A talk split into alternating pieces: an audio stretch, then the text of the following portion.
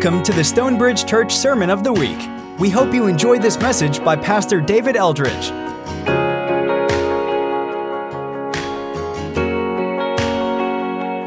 Matthew 1. So, Matthew 1 and 2, Matthew wants to show through the origin of Jesus. So, that's a big word. Matthew 1 1, this is the genealogy. Literally, this is the origin of Jesus. Matthew 1 18, this is how the birth of Jesus the Messiah came about. Literally, this is the, how the origin of Jesus the Messiah came about. So, he's using that word. He wants to show through the origin of Jesus that he is the Messiah, the anointed one, the chosen one. We saw last week, you can think of Messiah as the umbrella, bullet point, son of Abraham, bullet point, son of David. And today, we're going to look at a, a large section. I'm going to move pretty quickly. It's material that's familiar to you, and it's Christmas stuff. It's the Christmas story. We're not going to necessarily talk about it through that Christmas lens. We're going to look at it through the lens of what does it say about Jesus as the Messiah? So Matthew five times quotes the Old Testament. And when I say quotes, don't hear that the way we think of that. Matthew is not, uh, if, if you're a curious person and you go back and read the Old Testament, for these quotes, you're going to see he, they're not exact. And so for some of us, that's kind of upsetting.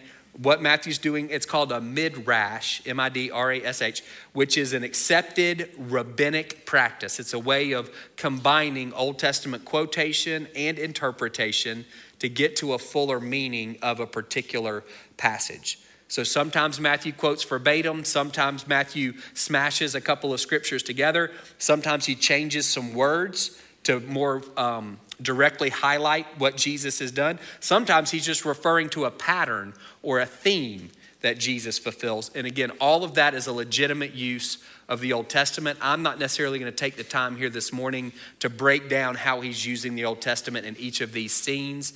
You can just have that in your mind. And again, if that's something that is causing you concern, you can reach out and I can talk with you about that a little more. So, as we're moving through this material, two things I want you to keep in mind. One, Messiah. What are the bullet points underneath it?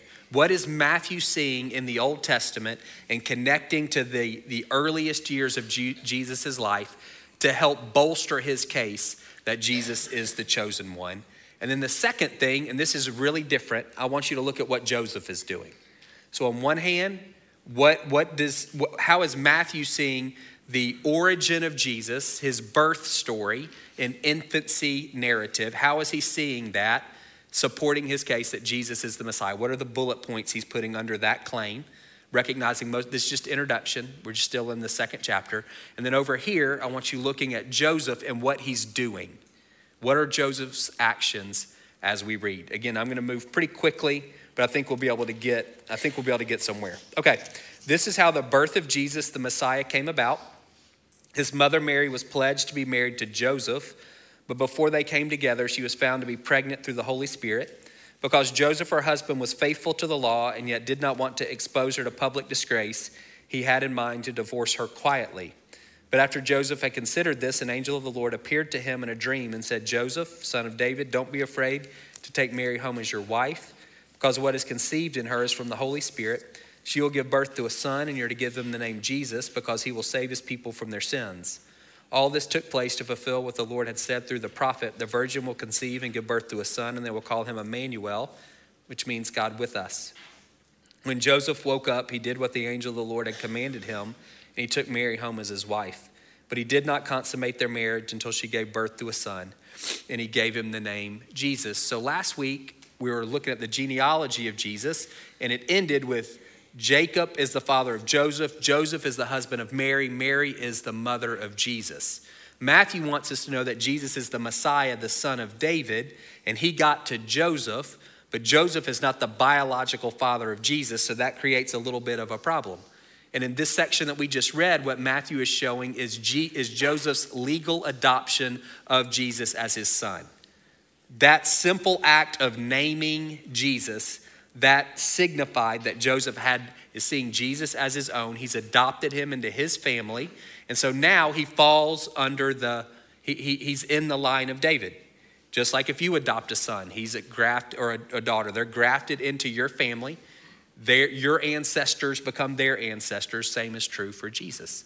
when he's adopted by Joseph, that simple act of marrying Mary, which maybe is not as simple as it seems, and, uh, and naming Jesus, that signifies he was adopting Jesus into his family. He's now his legal father, which makes Jesus a son of David, a descendant of David. He can check that box. Engagement was different then than now, was more binding. You were considered husband and wife even as an engaged couple. You did not live together or sleep together, but the only way to break an engagement was through divorce. Common understanding was as a righteous man, you had a responsibility and obligation to divorce if your wife, your fiance, that's what we would call her, your fiance, if she was cheating on you, if she committed adultery as a righteous man, your responsibility is to divorce her. And so that's what Joseph was going to do until this angel tells him not to. In obedience to the angel, he marries Mary and then he names the baby Jesus. And what Matthew sees in that is the fulfillment of a passage from Isaiah the virgin will give birth. We believe that it was called the virgin birth. We believe that Mary was a virgin when she gave birth to Jesus, that her, Jesus was conceived in her by the Holy Spirit. That's where we get the big word for that is incarnation, God becoming a human, that Jesus is both fully God and fully human at the same time. That goes all the way back to his conception. And he's named Emmanuel. Matthew's looking back 30, 35 years after Jesus' resurrection, and he's going, that was God. That's probably not fully developed in his mind. Maybe it is, but at that point, the church was, was recognizing Jesus as divine. And so Matthew sees a fulfillment of Isaiah in the conception and birth of Jesus through the Holy Spirit in Mary. Jesus is then fully God and fully human. Chapter 2 After Jesus was born in Bethlehem in Judea during the time of King Herod, Magi from the east came to Jerusalem and asked, Where's the one who has been born king of the Jews? We saw a star when it rose and have come to worship him. When King Herod heard this, he was disturbed, and all Jerusalem with him. When he called together all the people's chief priests and teachers of the law, he asked them where the Messiah was to be born. In Bethlehem in Judea, they replied, For this is what the prophet has written, but you, Bethlehem, in the land of Judah, are by no means least among the rulers of Judah, for out of you will come a ruler who will shepherd my people Israel. Then Herod called the Magi secretly and found out from them the exact time the star had appeared. He sent them to Bethlehem and said, Go and search carefully for the child. As soon as you find him, report to me so that I too may go and worship him. After they heard the king, they went on their way, and the star they had seen when it rose went ahead of them until it stopped over the place where the child was. When they saw the star, they were overjoyed. On coming to the house, they saw the child was with his mother Mary, and they bowed down and worshiped him. Then they opened their treasures and presented him with gifts of gold, frankincense, and myrrh. And having been warned in a dream not to go back to Herod, they returned to their country by another route. So, if our first story is Jesus is the Messiah, kind of bullet point son of David, and maybe even son of God, that's faint, but it's there, this idea of Emmanuel. Here we've got Jesus as the Messiah, the son of David, kind of comma, born in Bethlehem. That's actually a pretty big deal. So, Magi or astrologers slash astronomers um, would have had a place in the royal cabinet um, these guys see a star, and because of their background, they interpret that star to mean that there's a king born in the west. So they head from Babylonia, where they are, to eight, eight, 900 miles to Jerusalem, capital city, where you think you'd find a king, to Herod's palace, because you would assume, well, he's the current king, so he would know about any new kings being born. And they ask about it, and the Bible, or the NIV Bible says that Herod is disturbed, not nearly a strong enough word. Herod was in an uproar at this point in his life, this is 6 BC, is when Jesus is born, not zero. He's born in 6 BC. Herod dies at, at 4 BC. These last few years of his life, he's increasingly paranoid and he's concerned about any potential rival to his throne. So his, you know, his, his ears are pricked and he's going, where, where is this guy being born? And the leaders of the faith, the Jewish faith, come in and they say, according to our scriptures, the Old Testament. This is Micah 5 and 2 Samuel 5. They smashed those together and said, Our king will be born in Bethlehem. That shepherding language, that was a common way of referring to the king in the Old Testament. Uh, the kings of Israel were supposed to be shepherds, folks who tended and cared for their people, not tyrants. Oftentimes it didn't work out that way, but that shepherding language is a common way of referring to a king. So they're putting those two verses together and saying it's in Bethlehem where, G- where the Messiah or the king will be born. So this is, I like this one. So son of Abraham, there's probably 5 million Jews on the planet when Jesus is alive. Let's say half of them are guys. So there's two and a half million people who could say, hey, I'm a son of Abraham. Son of David narrows the pool, some. Uh, David had 20 sons. Um, one of them died in infancy, so he had 19 sons. And then Matthew counts 28 generations from David to Jesus. So that's a lot of sons having sons, having sons, having sons. I, we don't know what the number is, but it's not nothing. That over the course of all those generations, a thousand years, there's a good many people who could say, hey, I'm a son of David as well. Born in Bethlehem's a little bit different. Bethlehem's probably got a thousand people in the town. Not too many guys will be born every year. So if we say Stonebridge is a town, there's probably somewhere between 1,300 and 1,500 people who would who are a part of this church. Last year, I wrote this down. So last year we had 18 babies, and six of them were boys. So a little girl heavy last year. 2022, 17 babies, and 10 of them were boys. So you can just think about Herod at one point, we'll see, he says every boy 10 and, or 2 and under in Bethlehem. So for us at Stonebridge, which is a bit bigger than Bethlehem, that would be 16 boys over the past couple of years. You're narrowing the field there. Lots of guys, all the Jewish guys could say, I'm a son of Abraham. There'd be a decent number who could say, I'm a son of David. Much smaller number who could say, I'm a I was born in Bethlehem. You may be saying, well, there's only one who could say my mom was a virgin. Like that's a that's a group of one, but that was a pretty controversial statement and difficult to prove. So so we'll put that one to the side for right now. So it's it's a narrowing of, of the list there. Matthew again wants to show, hey, look, he, he is the Messiah. He's a son of Abraham, he's a son of David, he was born in Bethlehem. Next when they had gone, so that's when the wise men had gone, or the magi had gone, an angel of the Lord appeared to Joseph in a dream. Get up, he said, take the child and his mother and escape to Egypt. Stay there until I tell you, for Herod is going to search for the child to kill him. So he got up, that's Joseph, got up, took the child and his mother during the night, and left for Egypt, where he stayed until the death of Herod. And so was fulfilled what the Lord had said through the prophet, Out of Egypt I called my son. When Herod realized that he'd been outwitted by the Magi, he was furious and he gave orders to kill all the boys in Bethlehem and its vicinity who were two, who were two years old and under, in accordance with the time he'd learned from the Magi. Then what was said through the prophet Jeremiah was fulfilled. A voice is heard in Ramah, weeping in great mourning, Rachel weeping for her children and refusing to be comforted because they are no more. So now Matthew, he's, he's moving beyond just Messiah, son of Abraham, Messiah, son of David. And he's beginning to see some other things in Jesus' life that are reflective of themes and scriptures in the Old Testament. This particular, in this section, Matthew is looking back to Exodus and he's seeing Jesus is the Messiah, kind of bullet point, the new Moses. So in Deuteronomy 18, Moses said, You guys, speaking to the Hebrews, there's going to be another prophet who comes after me. Y'all need to listen to him. And over time, that little p prophet became a capital P prophet, and the Jews began to look for him as the Messiah, someone who would be like Moses who would lead them, deliver them. And Matthew's saying that guy's Jesus. And so he's intentionally paralleling Jesus' early days with some of those stories in Exodus. So if y'all remember the story the beginning, go back and read it, Exodus 1, Exodus 2, uh, particularly. At that point, there's an evil Pharaoh and he's intimidated by the number of Hebrews that are they're multiplying rapidly. And he says to the Hebrew midwives, let the, let the male children die. If a woman, if a Hebrew woman has a male baby, just let that baby die.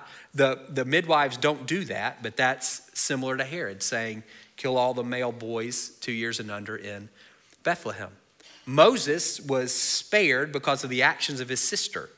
Miriam, when Moses is born, puts him in a basket, puts him in the Nile River in order to save him. Jesus is saved through the actions of his father. So both Moses and Jesus are saved through the actions of one of their family members. Ultimately, Moses would lead the people of Israel out of physical slavery, and Jesus will lead all of us out of spiritual slavery. You can see the parallels there. Matthew, here at the very beginning, he's, he's seeing things and saying Jesus is He's like the new Moses. The trickiest passage that we're, or Old Testament citation in this section is that one about Rama. A voice is heard in Rama. What, what exactly is Matthew seeing there? Maybe best guess that was written in that's Jeremiah 31, and it was written and looking at the, the exile of the, the last of, of God's people into Babylon. Rama would have been one of the first cities that those guys would have passed as they were being paraded out of Judah into theoretically, well, not theoretically, they were, they were scattered. They did regather, but they were scattered. And Rachel would, at that point, she's been dead well over a thousand years. That's just a, it's a picture of her kind of crying in her grave as a mother of Israel at her sons who are being deported. And so you've got the, the grief of a mother over losing her children that would have been parallel to what's going on in Bethlehem. So that has less to do about Jesus and more to do about the circumstances surrounding his birth. Last scene. After Herod died, an angel of the Lord appeared in a dream to Joseph in Egypt and said, Get up, take the child and his mother, and go to the land of Israel, for those who are trying to take the child's life are dead. So Joseph got up, took the child and his mother, and went to the land of Israel. But when he heard that Archelaus was reigning in Judea in place of his father Herod, he was afraid to go there. Having been warned in a dream, he withdrew to the district of Galilee, and he went and lived in a town called Nazareth. So was fulfilled what was said through the prophet that he would be called a Nazarene. So here's another Jesus is the Messiah, son of Abraham, yes, son of David, yes, son of David, born in Bethlehem, yes, uh, new Moses, yes. And now we have these other two things that Matthew's picking up that he's, you can call him the true Israelite or a faithful Israelite or a faithful son. The idea, and Matthew will play this out over the rest of the book, is that Jesus does what Israel didn't. That Jesus fulfills Israel's destiny in a way that Israel was never able to do. For instance, in Genesis 12 3, God says to Moses, Through you, all the nations of the earth will be blessed. If you read through the Old Testament, that never happens. Israel doesn't do that. Jesus does that. And so, this, when, when we just read, Out of Egypt I call my son, what Matthew is saying there is Jesus, he's fulfilling the role that Israel was supposed to play and was unable or unwilling to do it. He is the faithful son of God in a way that Israel never was as a people. And we also see here, and this is another theme and or, thread in the Old Testament. It's the last song that we sang that the Messiah would be a suffering servant. That was very much a minority view. The Messiah is going to be a warrior, a conqueror. He's David. He's going to lead us in battle. We're going to win. Isaiah 53, that passage that we read on Good Friday, that's, that paints a different picture. Despised and rejected by men, again, a, this what we just sang, a man of suffering and sorrow. And Matthew is saying that's him. If you go read the whole New Te- the whole Old Testament, you will never see any verse that says the Messiah would be from Nazareth. It's not in there. But what Matthew's doing, he's picking up on that theme primarily from Isaiah 53 that the Messiah would be obscure, that he'd be rejected, and that he would be uh, he'd be passed over by his own people in Nazareth town, maybe 500 people, and you can imagine it, it was kind of a backwater. When Nathaniel hears that in John 1 that Jesus is from Nazareth, he says, Can anything good come from that place? That was the thinking. It would be like somebody from Atlanta looking down on somebody from a small town in South Georgia. And you know how that is. That they're rednecks and they're not the sharpest, you know, tools in the shed, or just kind of that way that we think sometimes about people from small towns. And that was, Nazareth had that reputation. Again, it's 500 people. That's it. Some of you graduated with more people than that. That's how small the town is. And there was this sense of less than. And so, Jesus being from Nazareth, in Matthew's mind, that ties into this whole idea of he's going to be a Messiah that people don't recognize, and he's going to be a Messiah who's ultimately rejected. So, again, for, for some of you, you're hearing that and you're going, I was already on board. Jesus, I'm following him. He's my Savior, He's my King. And maybe that doesn't necessarily bolster you at all, and that's okay. It was intended for Matthew's audience, which again has this Jewish background. For those of you in the room who may be skeptical and you're going, I don't know that Jesus is the Messiah, none of that may be convincing to you. And that's okay too. I would encourage you, ask the Lord to show you that Jesus is who he said he was in a way that would be convincing to you. And it may not be through Old Testament prophecy. There may be another way that God wants to speak to you. And I would just encourage you, like, walk that road and see. For the rest of us, I want to, just as we wrap up, I want to give you just a couple of things to think about through the lens of Joseph. To me, Joseph is very relatable. He's like kind of regular guy. And I, I'm sure as we read that, the thing that jumped out at you was how obedient Joseph was. That's really all he does. An angel appears, he has a dream, and he does whatever he's told. It's a great picture for us. If we want to follow Jesus, that's the invitation come and follow me. That implies obedience. Not just obedience in terms of Jesus is setting our direction, but Jesus is also setting the example for us for how we should live. And again, that the idea of following, whether that's somebody in terms of their direction or someone in terms of their example, implies obedience. For Joseph, his obedience was costly and it was quick and it was consequential, if you want words that rhyme. If that helps you, that alliteration helps you lock it in. His obedience cost him something. When he chose to marry Mary, it cost him his reputation. Your Bible, my Bible, describes him as blameless. Your Bible may describe him as just, as someone who's righteous. That means someone who kept the law. When he chose to marry Mary against the conventions of the day that said divorce her because she committed adultery, he lost his reputation as being someone who is just or blameless. That may not seem like a big deal to you. It's a big deal. That was a big deal. It cost him something that mattered, something that he cultivated his whole life. At this point, maybe Joseph, Mary's probably uh, 14. Joseph's probably late 20s, 30, something like that. That's normal. That's not gross. That was a normal arrangement. He spent a long time cultivating that relationship or that reputation, and it's gone with one decision. Kind of the irony of being obedient to God leads to people thinking he's being unfaithful or disobedient to God. Your obedience will cost you as well. Not every time, but it will. If you're following Jesus and you're not following the world, if you're in step with Him, you're not going to be in step with the world, and it may cost you. It may cost you socially or reputationally. You may be seen in certain circles in certain ways. There may be things that you're no longer invited to if you keep in step with Jesus, and you have to be like that, that hurts. Even as adults, we think about that in lunchroom and whether I'm at the right table, but we feel that even as adults. Everybody got together and you didn't get invited. Everybody's going on vacation and nobody lets you know. I mean, that, that can sting. And that can happen as you get a, if you, that can happen. Uh, it may cost you financially. We just talked about giving. If you're going to follow Jesus, you're going to have to give some money away. And that costs. There may be things at work that you can't do in terms of your conscience, and that's going to cost you. It certainly will cost you emotionally. At a minimum, when it comes to relationships, Jesus says, you know, forgive. Paul says, as much as it depends on you, live at peace with everyone. That, that doesn't mean that, that, that it's 100% on you, but it's more than 50%. There's pain involved in pursuing relationships. Sometimes it's a lot easier, particularly with difficult people, to cut them off. And if we're keeping in step with Jesus, that cutoff point is it gets pushed out a really long way.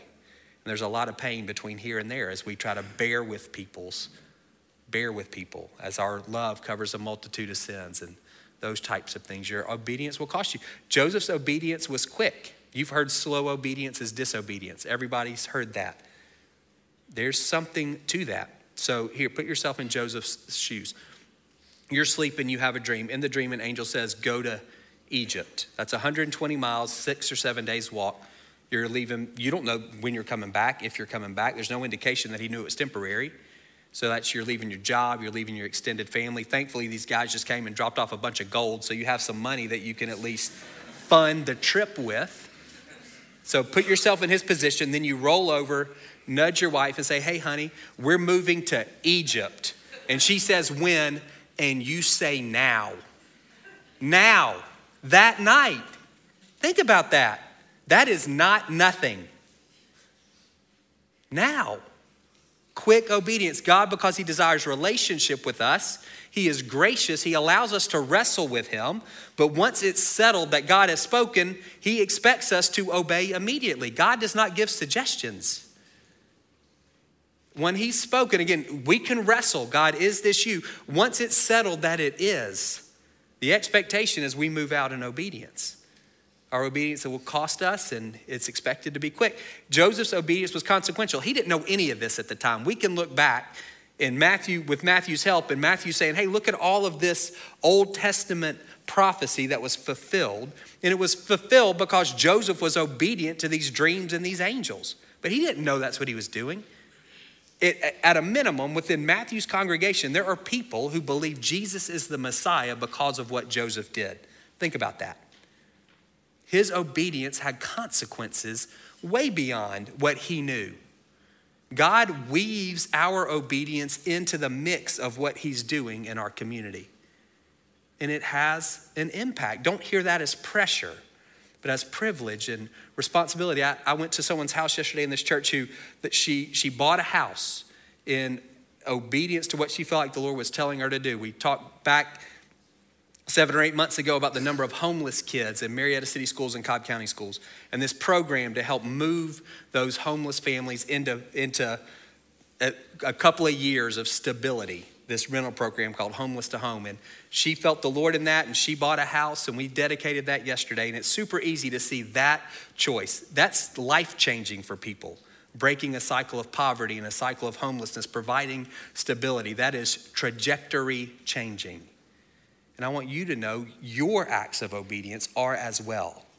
Most of the time, we're never going to see how God weaves them together. It won't be quite as direct as it will be for her. But your obedience counts, it matters. Obedience will cost you. Your obedience, my obedience, it needs to be quick once we've settled this is what God is telling us to do. And it matters in ways that we'll never understand. We, we need to, we're going to close. Ran a little long. I'm sorry for that. Um, Bo's going to come back and lead us in ministry. You guys can go ahead and close your eyes. Ministry teams, if y'all could get in place. I want y'all to respond quickly if you are, are willing to do so. Two things. We'll pray with you about whatever you have going on. Two, sp- and, and so please come and go ahead and you can go ahead and start making your way to the front if you want, if you want prayer but two specific invitations. One, we talked about money, and we God has been faithful to us as a church. And you may say, "Well, I, I'm not seeing that in my own life," and we want to pray for you. If you're if you're in a tight financial spot, whether that's because you've made some less than great choices or just you you just don't make enough money. Things are getting more expensive and your your salary is not keeping up. We want to pray that God would provide for you. And I, I, know that's not an easy thing to admit, but I would encourage you come forward and pray. Nobody's going to ask you for your bank statement. Nobody's going to ask you for your credit card bill. Nobody, none of that's going on. All we're doing is praying for God to provide for you. We want you to know Him that way. Second, if, you, if there's an issue of obedience in your life, I want to encourage you say yes. God's tugging at your heart, something that seems small or large. Say yes today. Don't harden your heart. Say yes.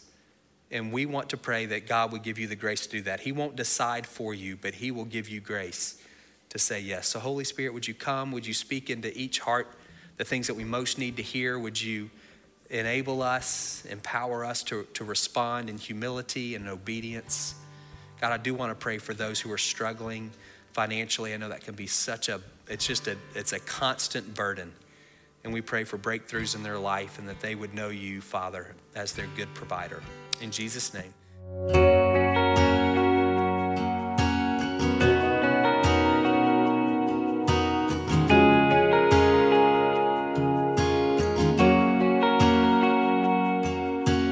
Thank you for listening to the Stonebridge Church Sermon of the Week.